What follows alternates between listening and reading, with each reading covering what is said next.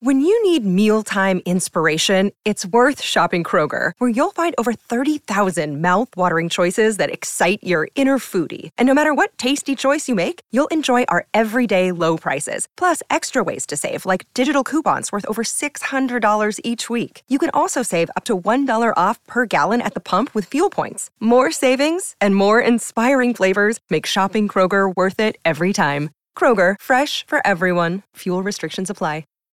This episode is brought to you by Shopify. Whether you're selling a little or a lot, Shopify helps you do your thing, however you cha-ching. From the launch your online shop stage, all the way to the we just hit a million orders stage. No matter what stage you're in, Shopify's there to help you grow. Sign up for a $1 per month trial period at shopify.com slash special offer, all lowercase.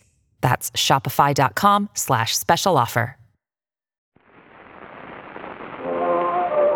Worship an awesome God in the blue states.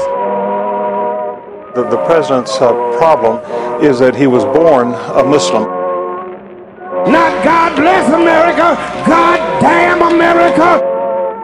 My Christian faith then has been a sustaining force for me over these last few years.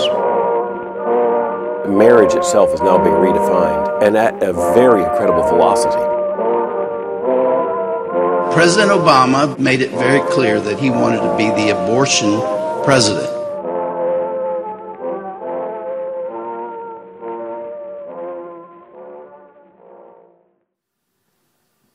Amazing grace, how sweet the sound. Welcome to the history of evangelicals in politics, the Obama era. This is episode one The Religious Making of a President. I'm John Fea. On November 7, 1984, I was about two thirds of the way through the first semester of my freshman year at Philadelphia College of Bible. I was seated in the back right corner of Chatlos Memorial Chapel as the assistant to the college president his name was Jamie, opened our required morning service with a word of prayer. His prayer gave thanks to God because the previous day, Election Day, Ronald Reagan won a second term as President of the United States in a landslide victory over former Minnesota Senator and Vice President Walter Mondale. Students and faculty at Philadelphia College of Bible were not usually prone to emotional outbursts during chapel. After all, this was a school that believed the spiritual gifts, such as tongue speaking and other dramatic manifestations of the Holy Spirit, had ceased with the age of the apostles. We usually sat attentively and listened respectfully in accordance with the staid and rational faith informed by the school's dispensational approach to biblical interpretation. But I swear I heard someone yell, Amen, as Jamie, with what appeared to be clear insight into God's will in all things political, prayed a prayer of gratitude for the election results. Reagan had been reelected, and God's will had been done on earth as it is in heaven. About three years earlier, on a warm July afternoon, I was seated at the kitchen table in the northern New Jersey house where I grew up. I was also praying all the faith I could muster, I was reading a prayer of salvation I found in the back of a small devotional booklet called Our Daily Bread.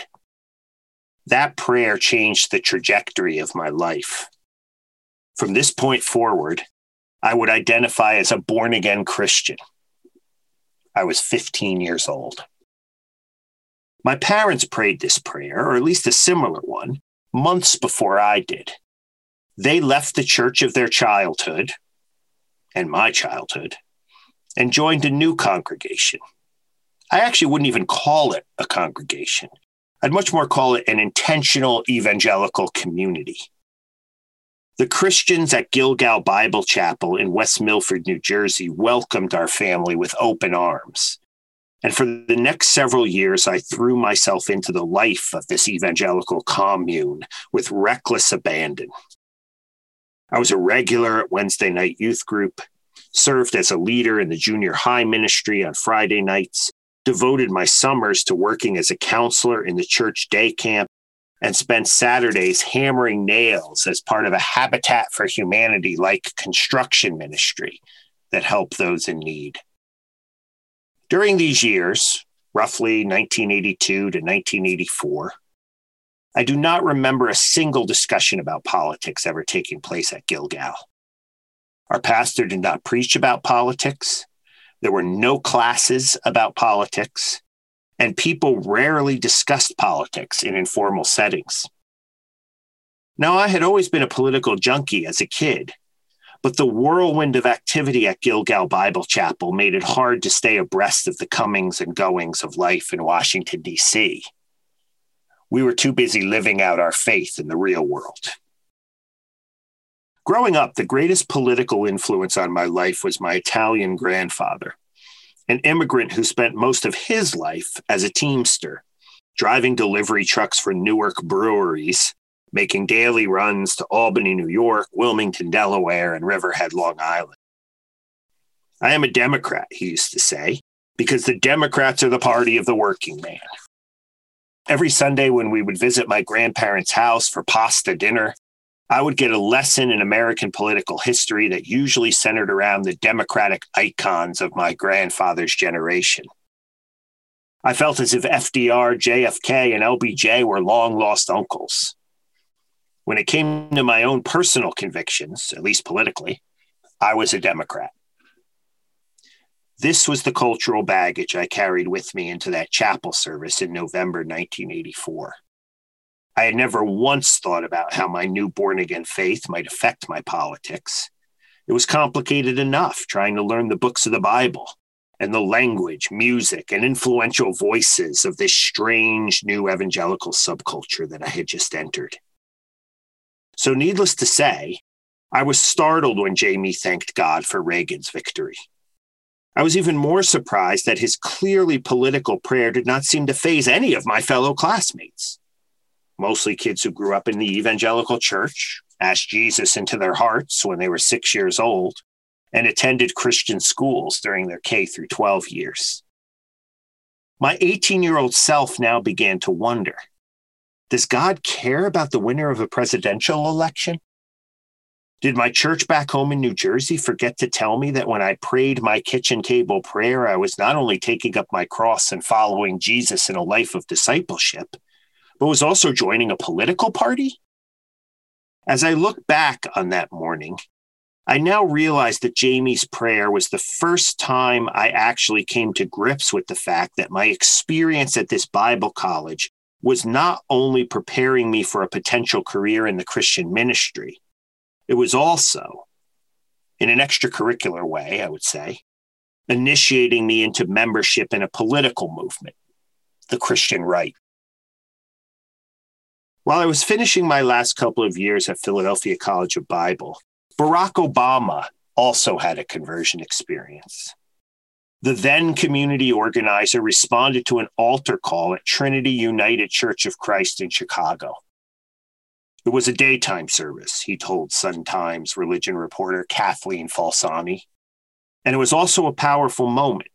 It was powerful for me because it not only confirmed my faith, it not only gave shape to my faith, but I think also allowed me to connect the work I had been pursuing with my faith. Barack Obama was born again. But unlike my conversion, which eventually led me into a subculture that fused evangelical faith with conservative politics, Obama's conversion led him to embrace a different kind of Christian politics. This was the politics of the African American church, the Black social gospel tradition of his pastor, Jeremiah Wright, and a politicized faith, best represented by the Democratic Party, that sought to apply Jesus' teachings to the poor and oppressed. In fact, the people in the religious world Obama entered after his conversion had been arguing for nearly a century with the people in the religious world I entered after my conversion. And while my faith community was predominantly white and Obama's was predominantly black, The argument was also taking place over theology and the very meaning of the gospel. I entered a religious world shaped by American fundamentalism. Philadelphia College of Bible was founded by C.I. Scofield, the editor of the famed Scofield Bible, a fixture on the nightstand of fundamentalists for much of the 20th century. During the fundamentalist modernist controversy of the early 1900s, the leaders of my new community waged a battle royale against the leaders of the so called social gospel. This was a turn of the century Christian movement more concerned with addressing the social ills of this world than preparing souls for the next world. I don't know how much Obama knew about the fundamentalist modernist controversy when he walked down the aisle at Trinity United Church of Christ. But he would soon, as a representative of a modern day social gospel, find his harshest political opponents among the descendants of the fundamentalists, now disguised in the culture war armor of the Christian right. In this series of a History of Evangelical and Politics podcast, we will explore this political battle. But first, let's go back in time and set the stage for Obama's eventual response to Jeremiah Wright's altar call. Support for this podcast and the following message come from Corient. Corient provides wealth management services centered around you. They focus on exceeding your expectations and simplifying your life. Corient has been helping high achievers just like you enjoy their lives more fully, preserve their wealth, and provide for the people, causes, and communities they care about. As one of the largest integrated fee only registered investment advisors in the U.S., Corient has deeply experienced teams in 23 strategic locations. Corient has extensive knowledge spanning the full spectrum of planning, investing, lending, and money management disciplines. Leverage Corient's exclusive network of experts to craft custom solutions designed to help you reach your financial goals, no matter how complex they may be. Real wealth requires real solutions. For more information, connect with a wealth advisor today at corient.com. That's C O R I E N T.com. Corient.com.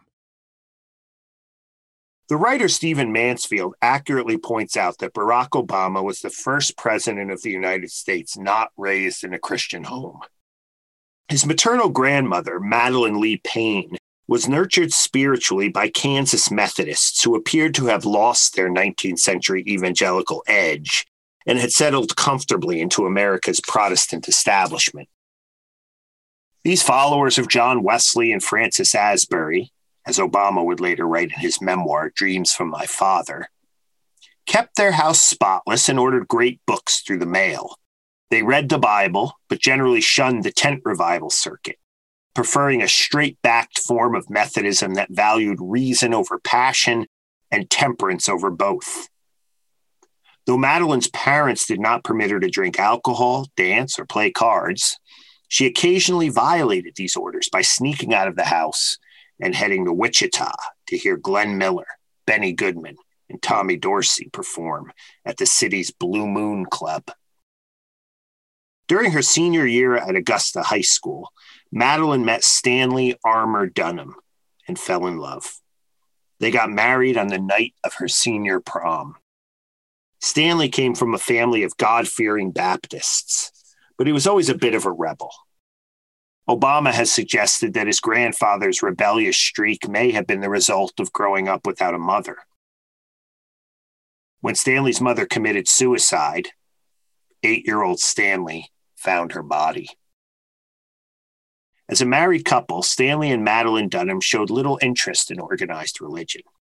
After serving in World War II, Stanley found work in the furniture business. They lived in El Dorado, Kansas, Seattle, Washington, and eventually ended up in Honolulu shortly after Hawaii became a state in 1959. At one point during their time in Seattle, the Dunhams attended East Shore Unitarian Church. Obama wrote that his grandfather liked the idea that Unitarians drew on the scriptures of all the great religions. It's like you get five religions in one, he would say. Madelyn, ever the rationalist, was not overly thrilled about her husband's eclectic religious beliefs. reminding him that religion's not supposed to be like buying breakfast cereal. Obama described his grandfather as the dreamer in the family. He possessed the sort of restless soul that might have found refuge in religious belief had it not been for those other characteristics an innate rebelliousness, a complete inability to discipline his appetites, and a broad tolerance of other people's weakness that precluded him from getting too serious about anything. Stanley and Madeline had one child, a daughter, Stanley Ann Dunham. With a name like Stanley, you cannot blame her for going by her middle name. As far as we know, Ann Dunham had no religious faith to speak of. When Barack came along, she would regale him with stories about hypocritical Christians and sanctimonious preachers who believed the earth was created in seven literal days, or evangelists who dismissed people to a literal hell if they did not believe in Jesus. She relayed accounts of gossipy church ladies who shunned others for their lack of propriety, even as they concealed their own dirty little secrets. She talked of church elders who prayed on Sunday only to spew racial epithets on Monday through Saturday. As Obama put it, for my mother, organized religion too often dressed up closed mindedness in the garb of piety, cruelty, and oppression in the cloak of righteousness. Ann Dunham believed that all world religions had something to teach her son. She read Barack, the Bible, the Quran, and Greek, Norse, and African mythology she took him to church on Easter and Christmas, and to Buddhist temples on Chinese New Year. They visited Shinto shrines and Hawaiian burial grounds. Obama would later write, I was made to understand that such religious samplings required no sustained commitment on my part, no introspective exertion or self flagellation. In the end, Ann Dunham viewed religion through the eyes of an anthropologist. Religion was a way that man attempted to control the unknowable and understand the deeper truths about lives, Obama would say about his mother's view of religion. It was a phenomenon to be treated with a suitable respect, but with a suitable detachment as well.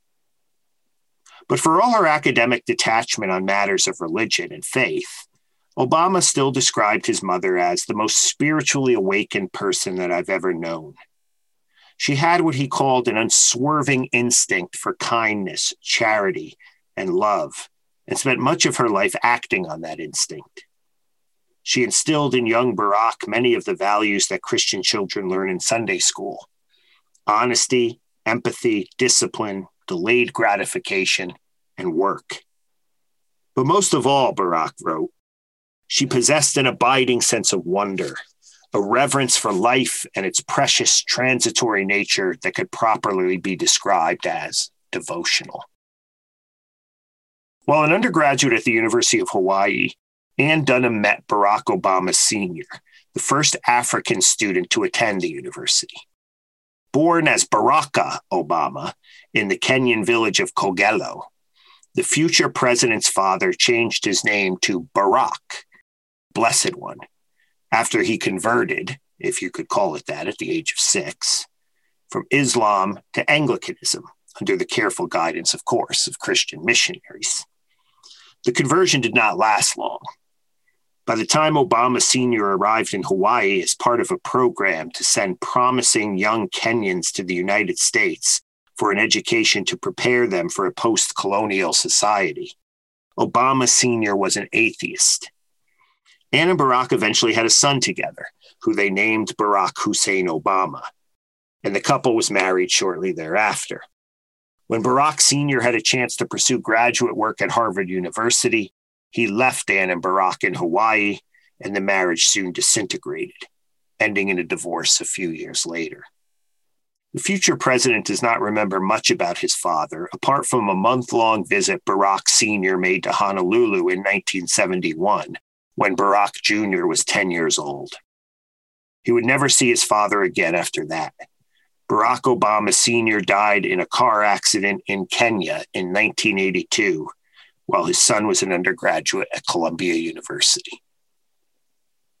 Ann Dunham eventually married another University of Hawaii international student. Lolo Soetoro was working on a master's degree in geography when he married Ann. Shortly thereafter, the Indonesian government called Lolo back home to serve the country in the wake of its recent civil war. Ann and Barack, who is now six years old, went with him. Barack's mother and stepfather enrolled him at St. Francis, a Catholic elementary school in Jakarta. Barack was registered as a Muslim, largely because Lolo was a Muslim by birth. His school records would become a source of political controversy in later years, but we probably shouldn't make too much of this. Though Lolo occasionally attended Muslim events in Jakarta, he did not practice Islam. Ann and Lolo's daughter, Maya, Barack's half sister, told New Yorker editor David Remnick that Lolo never went to prayer services except for big communal events. Barack would describe his stepfather as a man who, like his mother, had a skeptical bent when it came to religious matters. After completing his course at St. Francis, Obama enrolled in what he called a predominantly Muslim elementary school. But he doesn't remember much about his religious training in either of the religious schools he attended in Jakarta. In the Muslim school, he would later write, the teacher wrote to tell my mother that I made faces during Quranic studies. And in the Catholic school, he recalls opening his eyes during prayer, looking around the room, and noticing that nothing happened and no angels descended. All he could see was a parched old nun and 30 brown children muttering words. True to form, Ann was more concerned that her son was learning his multiplication tables than imbibing the finer points of the Catholic Catechism or the Muslim call to evening prayer. As Barack grew older, Ann wanted him to continue his education in the United States. In 1971, he returned to Honolulu to live with his grandparents and started fifth grade at Punahou School, an elite private college preparatory academy. Founded by Congregational missionaries in 1841, Punahou boasted an impressive roster of graduates that included John Gardner, LBJ's Secretary of Health, Education, and Welfare, and the architect of what we know today as Medicare, the Inca explorer Hiram Bingham, and Sun Yat sen, the first president of the Republic of China. Stanley was so impressed by the Punahou campus that he whispered to his grandson during the admissions tour Hell, Bear, this isn't school. This is heaven. You might just get me to go back to school with you. Barack was accepted with a scholarship to help defray the cost of tuition. According to Remnick, the only trace of Punahou's Congregationalist past was a weekly chapel where students heard readings from the Bible, recited secular poetry, and listened to renditions of songs like Sounds of Silence, Blowing in the Wind, and The Rose. Punahou was not unlike many American boarding schools founded by Christians that had eventually given way to the forces of secularization. In Obama's required eighth grade class on Christian ethics, for example, students lied around on floor cushions and discussed topics such as the meaning of friendship while listening to Simon and Garfunkel's Bridge Over Troubled Water. One of Obama's classmates described it as a teenage group therapy session. Today, 40 years later, Punahou identifies as a non denominational school that embraces all cultural and religious traditions while simultaneously honoring Punahou's Christian roots. Obama graduated from Punahou in 1979 and enrolled at Occidental College in Los Angeles. If Obama studied religion or spirituality at Occidental, a school founded by Presbyterians that was almost entirely secular when he arrived. He does not say much about it in his memoirs. Most of his remembrances from his two years in LA have to do with friendships, coming to terms with his identity as a young man of mixed race, and trying to find the best way to enter more fully into the African American experience. Two of his closest friends at Occidental were Muslims Muhammad Hassan Chandoo and Wahid Hamid were both Pakistanis with radical political views, and they became important conversation partners for Obama as he developed his own political convictions. For his junior year, Obama transferred to Columbia University, an Ivy League institution in New York City. He rented a sparse room in Harlem near the campus and spent most of his time in the library, absorbing new ideas and leading what he would describe as an ascetic existence. And this, by the way, was not an understatement. As part of his intellectual monasticism, Obama regularly fasted on Sundays. During his years at Columbia, Obama occasionally attended services at the Abyssinian Baptist Church, a Harlem landmark. Between 1908 and 1936, during the pastorate of Adam Clayton Powell Sr., Abyssinian was the largest Protestant congregation in the United States. Powell is widely known for his work on behalf of civil rights and his influence on the public theology of Dietrich Bonhoeffer. The German theologian taught Sunday school at the church while he was a visiting student at nearby Union Theological Seminary. When Obama attended Abyssinian, he probably listened to sermons delivered by Samuel DeWitt Proctor, a friend of Martin Luther King Jr., who played an active role during the civil rights movement. When he finished his undergraduate degree at Columbia, Obama spent about a year in the corporate world before moving to Chicago to begin work as a community organizer. It was in the Windy City serving alongside men and women from local Black churches on Chicago's South Side, that he began the spiritual and intellectual pilgrimage that led him to walk down the aisle at Jeremiah Wright's Trinity United Church of Christ. Stay tuned. In our next episode, we will go to church with a 20 something Barack Obama.